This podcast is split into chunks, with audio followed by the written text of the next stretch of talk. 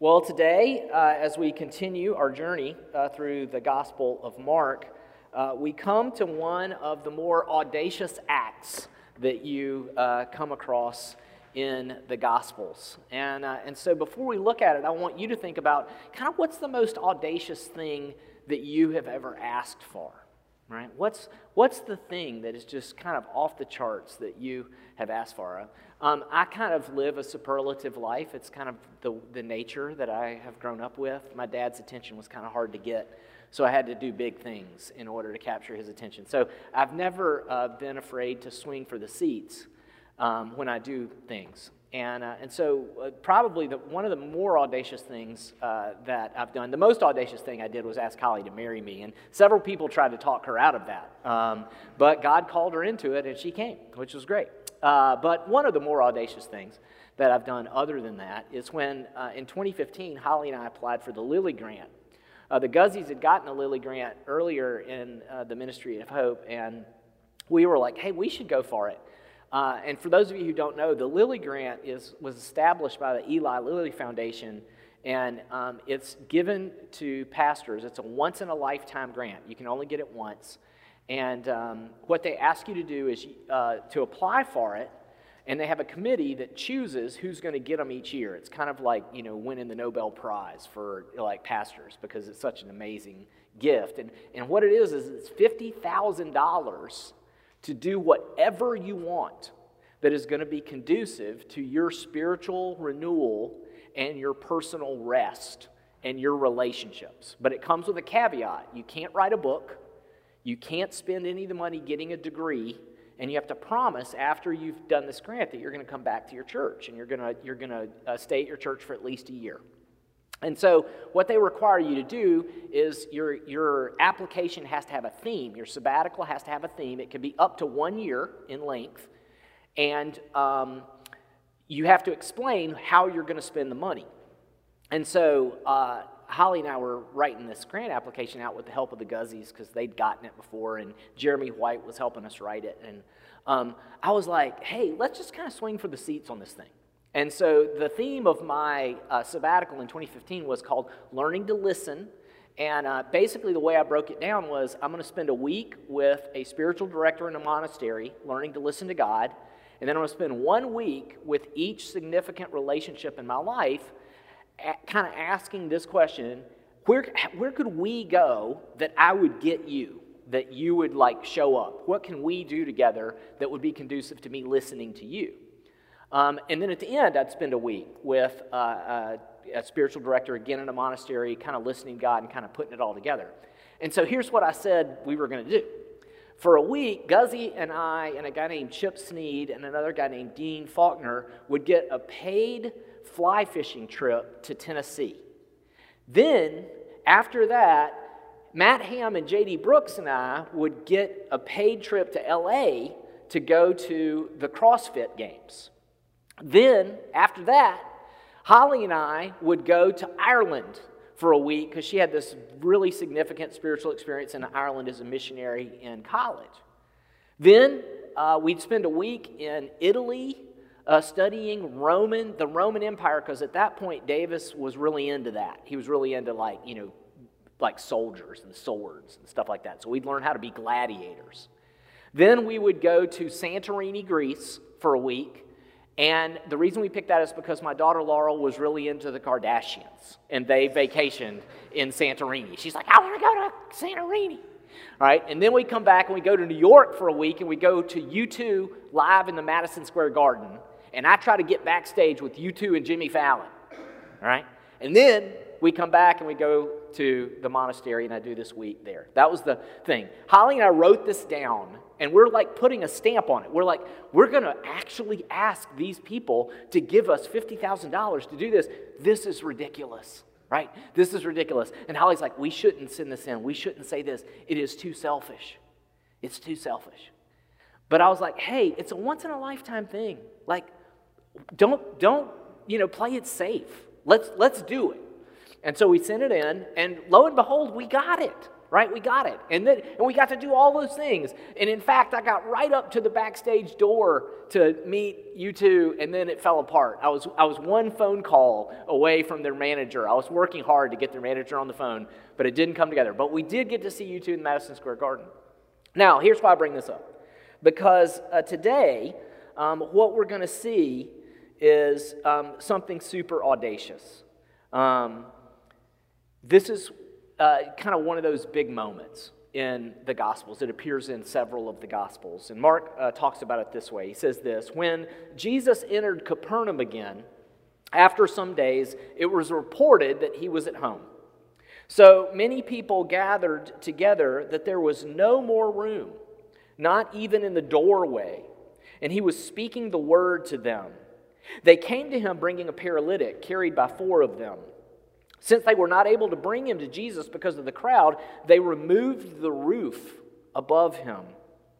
And after digging through it, they lowered the mat on which the paralytic was lying. Now, imagine what it was like to be in that room. First and foremost, it was exciting, right? There had to be an enormous amount of energy in that room because Jesus had finally returned home.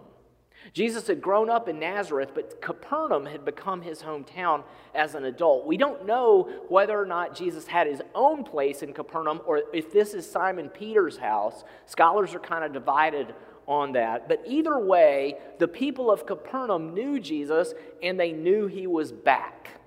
Now, the last time he had been here, he had stood up in their synagogue and preached a sermon like no one had ever heard before. Then he had gone to Peter's house healed Peter's mother in law, and people started lining up in front of Peter's home for Jesus to heal them, and he had healed them until it got so dark that he needed to go to bed. They left, he went to bed, and then he got up early the next day and he left town. And he had gone and preached in all the villages surrounding Capernaum. He had not come back even though there was a line of people in front of his house wanting to be healed. But now he's back. And word's gotten out. Hey, have you heard? Jesus is in town. Jesus is back. And so everybody has shown up at his house because they're not willing to wait until the Sabbath day to meet him again at the synagogue. They want to hear from him right now. They want to be with him right now. And so they have filled his home to capacity to the point that people are overflown, overflowing into the streets. But they're not alone. Some skeptics have shown up as well. Look at verse 6. But some of the scribes were sitting there, Mark tells us. Now, these guys were kind of like the religious police are in Saudi Arabia or Iran um, today. They didn't have like state authority, but because Israel was a theocracy that was currently operating under the Roman Empire. They were, un- they were conquered and they were under Roman rule. These guys had a lot of pull. They were um, almost like a militia in some sense. And their job was to keep the rules of Israel in force underneath the rules of the Roman Empire. They kind of went around making sure that everybody was uh, keeping up with their traditions and their religious instructions. And if they weren't, it could really end poorly for you because they could tell the people in your village to stone you. Those people would, and the Romans would kind of turn a blind eye to it. So it was kind of vigilante justice that could kind of work on you. Now, why were they there?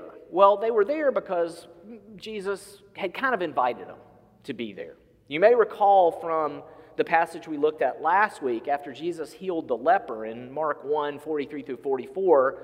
This is what he said to the man. He said, He sternly warned him and sent him away at once, telling him, See that you say nothing to anyone, but go and show yourself to the priests and offer what Moses commanded for your cleansing as a testimony to them. So Jesus was kind of wanting the authorities to come and hear him. Now, this man didn't do it. You may recall he just went completely public with his healing and was it was like a jailbreak for him. But word got to them anyway.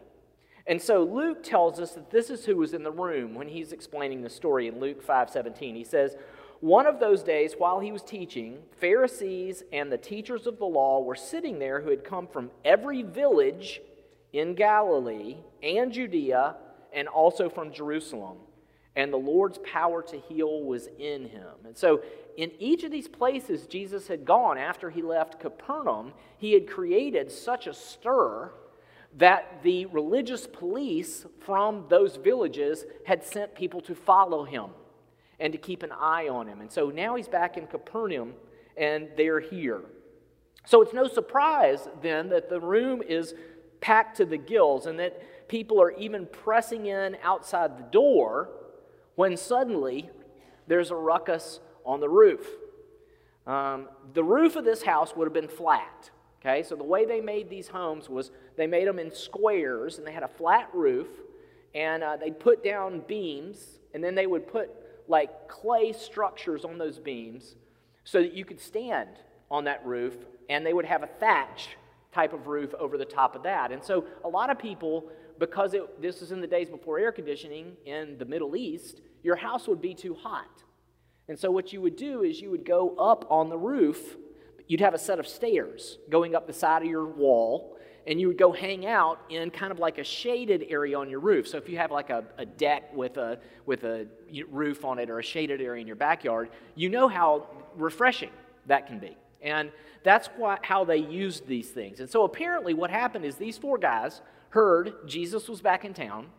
They're like, hey, we got to go get our friend, right? We got to go get, we don't know his name, Levi, Simon, whatever.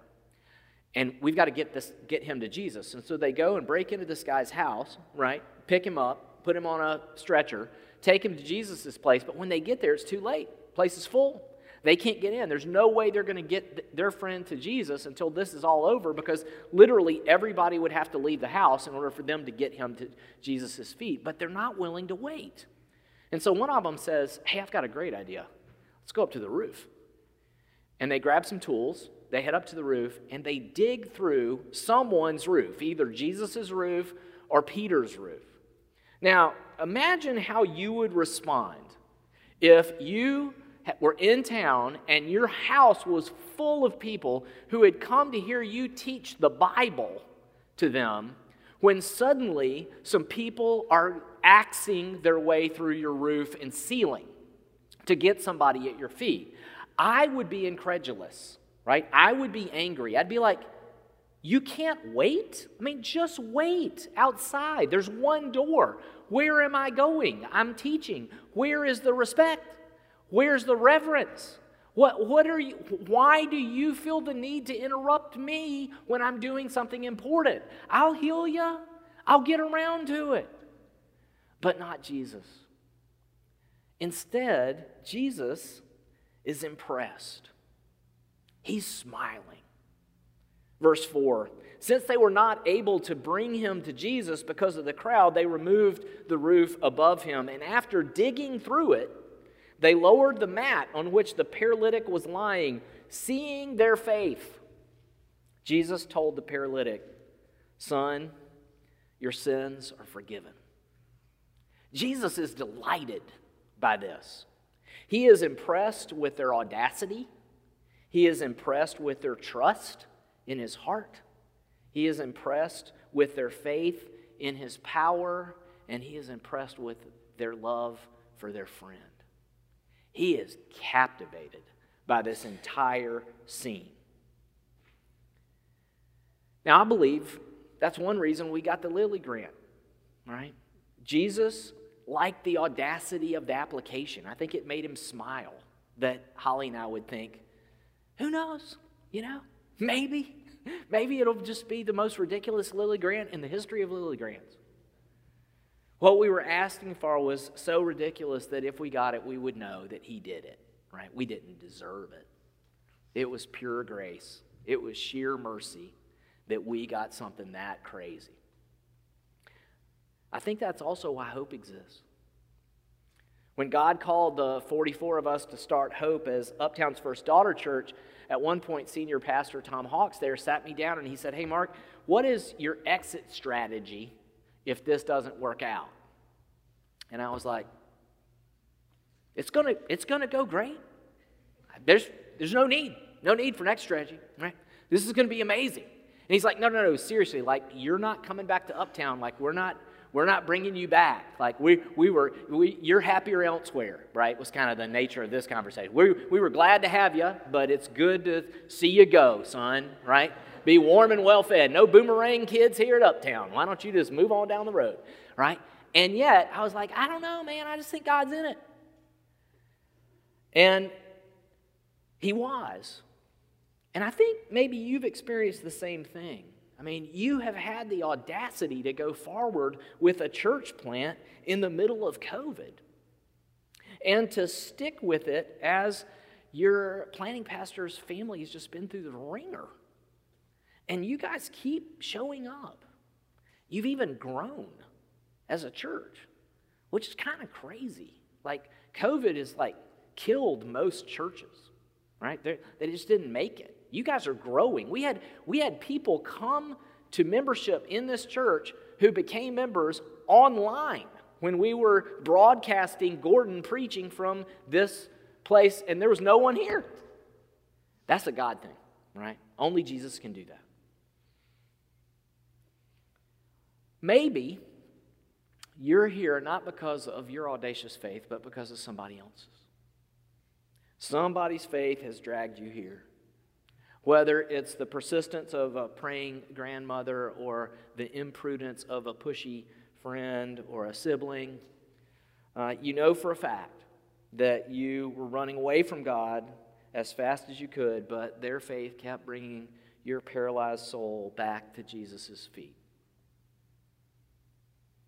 That's what's happened to this man. Verse 5 When Jesus saw their faith, not this man's faith, he said to the paralytic, Son, your sins are forgiven.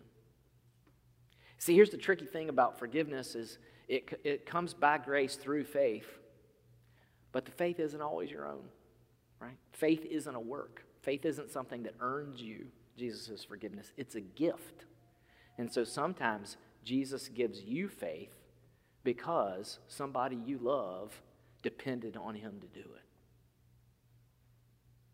That Jesus said to them, You look at me, I'll look at them. And that's what's happening here. Jesus gave this man more than he would have dared to ask for. His friends had brought him hoping for temporary relief from paralysis, but what they discovered is that Jesus was offering him a free pass to eternal life in paradise.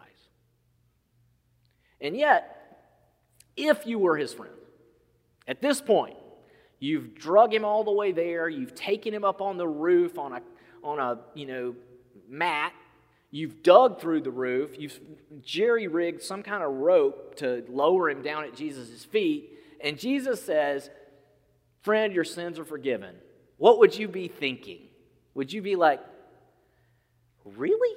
I mean, we didn't. That's, that's kind of a disappointment. I mean, we were, we were hoping that you were going to heal this guy. We're here for a healing. See, all of us come to the Lord with certain presenting problems, things that we want God to fix. Whether it's the physical problems of infertility or anxiety or an autoimmune disorder, or it's relational problems like loneliness or broken relationships or a wayward child, or maybe they're vocational problems like the need of a job that provides real meaning and purpose and the kind of financial security that you've always longed for. But a real relationship with the living God begins when we allow Him to look below our presenting problem to address our real problems. And what are our real problems? Well, this passage reveals that the primary problem that all of us have are the questions about God that we carry around in our hearts. Look at verse 8. Right away, Jesus perceived in his spirit what they were thinking. That they were thinking like this within themselves and said to them, Why are you thinking these things in your heart? What are the questions about God that you are carrying around in your heart? I'm carrying around this question Can I trust you? Can I trust your heart, particularly when I can't see your hand? You seem to be letting things kind of go crazy down here. Can I trust your heart when I can't see your hand? Can I trust you when I find myself in the dark? Can I depend on you to comfort me, to strengthen me, to give me a hope that will endure, the ability to carry on when life gets too hard or too long? There's an old Dixie Chick song where they used to sing, I wish life were easier instead of any longer. There are times when that resonates with me. What's the question you're asking, particularly when the circumstances of your life aren't turning out as you'd hoped? When you feel paralyzed by fear or addiction or people who are standing in your way? When you do all this work to ask Jesus to heal someone that you love, but he seems willing to let them stay paralyzed while he works on their sins instead? When he reveals some things that you've been taught about God simply aren't true. That you sincerely believed it, but you were wrong. That's not the way life works. That's not the way He works. Their questions are two why and who.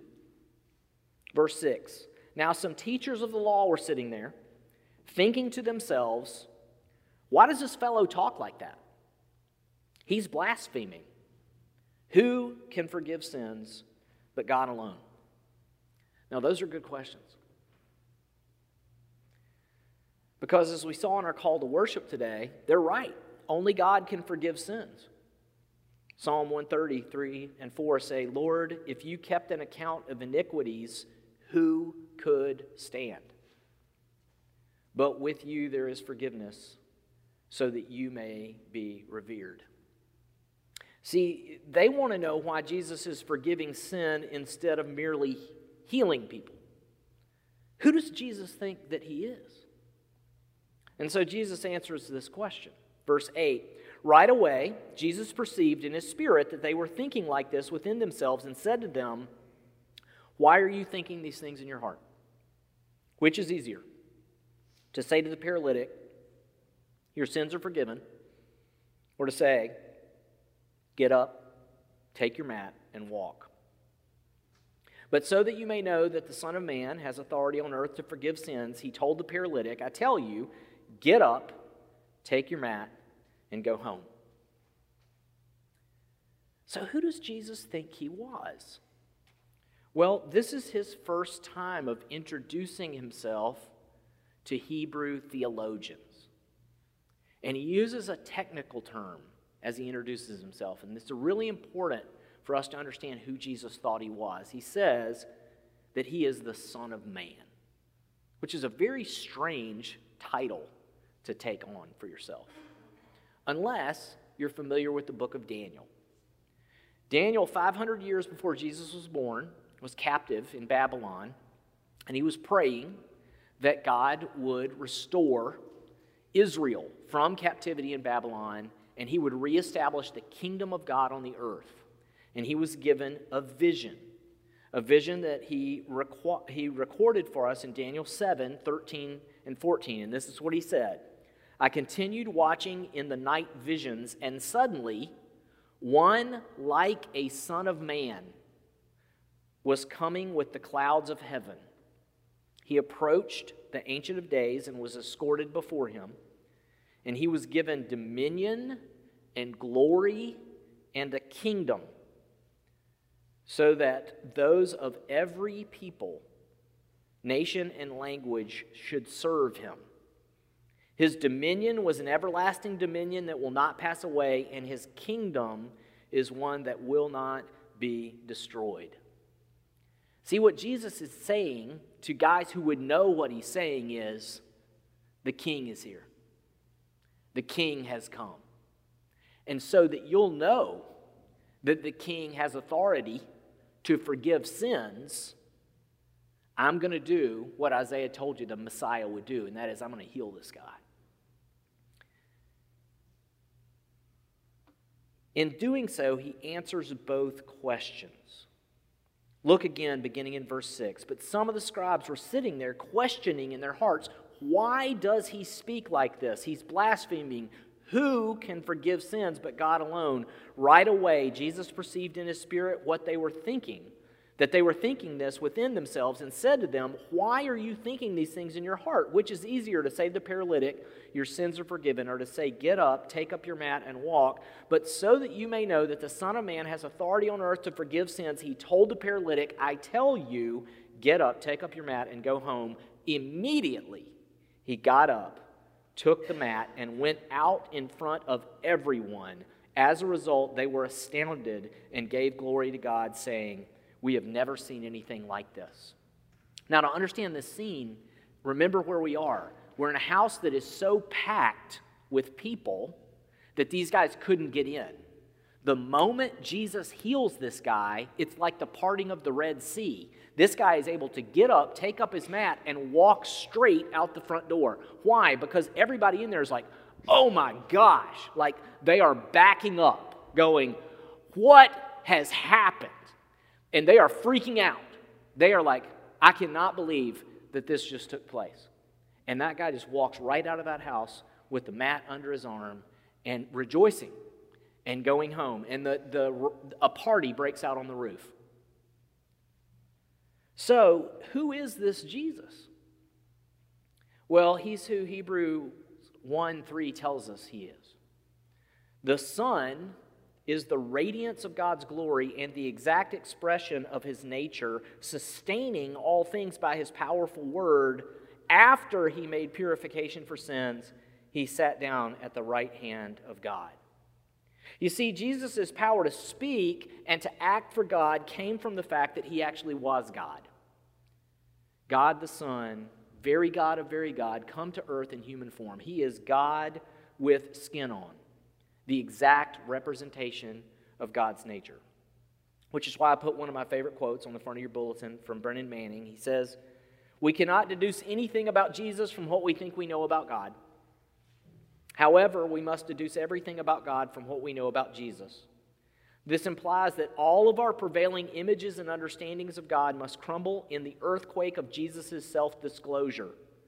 Trust means the willingness to let go of all terrifying and comforting images of God we have held so that the gift of God in Jesus Christ may come to us on God's terms.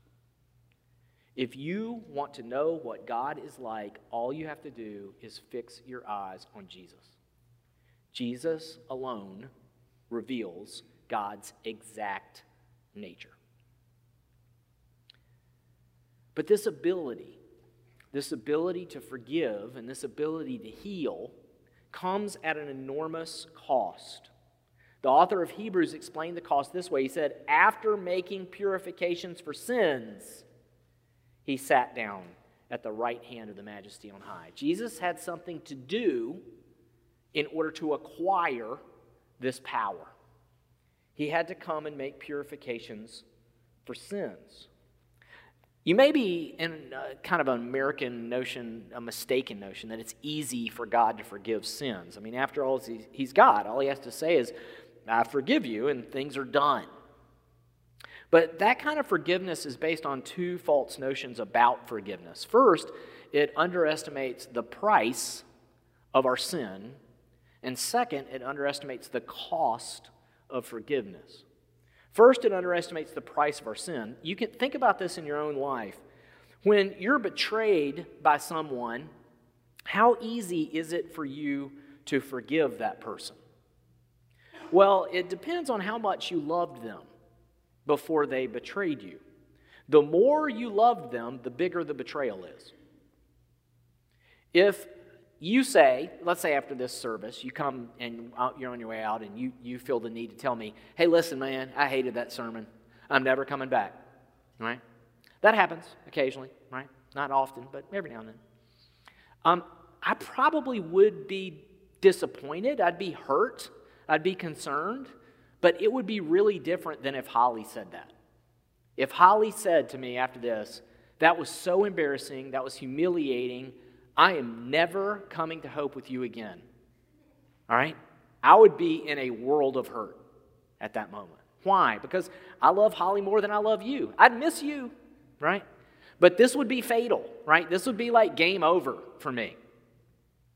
Well, how much do you think our betrayals affect God? He loves us more than we could imagine, more than anybody we love. The, as much as I love Holly, as much as I love my kids, God loves you more than that.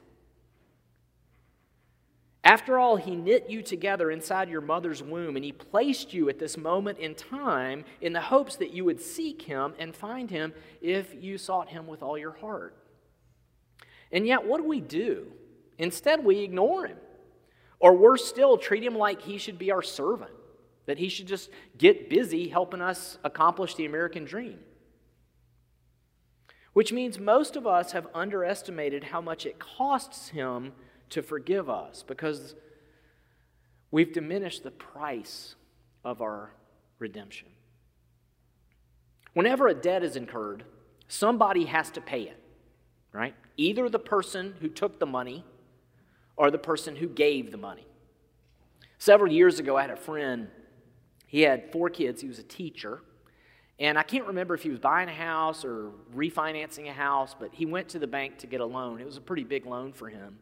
And when he got there, he discovered that his mother had opened a credit card in his name and had run up $10,000 in debt, which threw a real wrench into his plans. Not only for that house, but just their whole finance and, and their relationship. Now, at that point, he had a decision to make. Either he could make his mom pay him back legally, personally, somehow, she's going to have to pay off the $10,000, and she didn't have it. Or he could forgive her. But then who's got to pay the credit card company? He does, right? Debts must be repaid. When they are incurred, someone is going to pay the debt. It's either the debtor or the lender. The same is true in our relationship with God. When we incur God's wrath by provoking his justice, by rebelling against his reign in our life, the wages of that decision, Romans 6:23 tells us what they are. For the wages of sin is death. But the gift of God is eternal life in Christ Jesus our Lord. So how can Jesus give us the gift of eternal life? The answer is he has to pay the debt of our death. That's why he can say to this paralytic, Your sins are forgiven, because he knew he was going to die for him. Paul put it this way in 2 Corinthians 5 Everything is from God, who has reconciled us to himself through Christ and has given us the ministry of reconciliation. That is, in Christ, God was reconciling the world to himself, not counting their trespasses against them and he has committed the message of reconciliation to us. Therefore, we're ambassadors for Christ. Since God is making his appeal through us, we plead on Christ's behalf be reconciled to God. He made the one who did not know sin to be sin for us, so that in him we might become the righteousness of God. This is why Jesus can say to the man, Your sins are forgiven because of who he is. He came to pay God what you owe him and could never repay. He came to live the perfect life you could never live, to die the death due your sins that you couldn't escape, so that he can call you forth from the grave and free you from the things that have got you paralyzed. What is the appropriate response to that? What these people did. Verse 8 Right away, Jesus perceived in his spirit that they were thinking like this within themselves and said to them, Why are you thinking these things in your heart? Which is easier, to say to the paralytic, Your sins are forgiven, or to say, Get up, take up your mat, and walk? But so that you may know that the Son of Man has authority on earth to forgive sins, he told the paralytic, I tell you, get up, take your mat, and go home. Immediately he got up, took the mat, and went out in front of everyone. And as a result, they were all astounded and they gave glory to God, saying, We have never seen anything like this. The only appropriate response to the sinless Son of God who loved you and gave himself for you is worship. It's to see what he is worth and to give him what he's worth. Let's pray. Lord Jesus, thank you that you love us and that you came to save us, not only from the physical things and the material things and the relational things that we suffer, but more importantly, from our sin and from ourself. So that, like this man, we can go forth glorifying you. We pray now, Lord, that you would fill us with your Spirit, that we might see what you're worth and give you what you're worth in worship here today. Amen.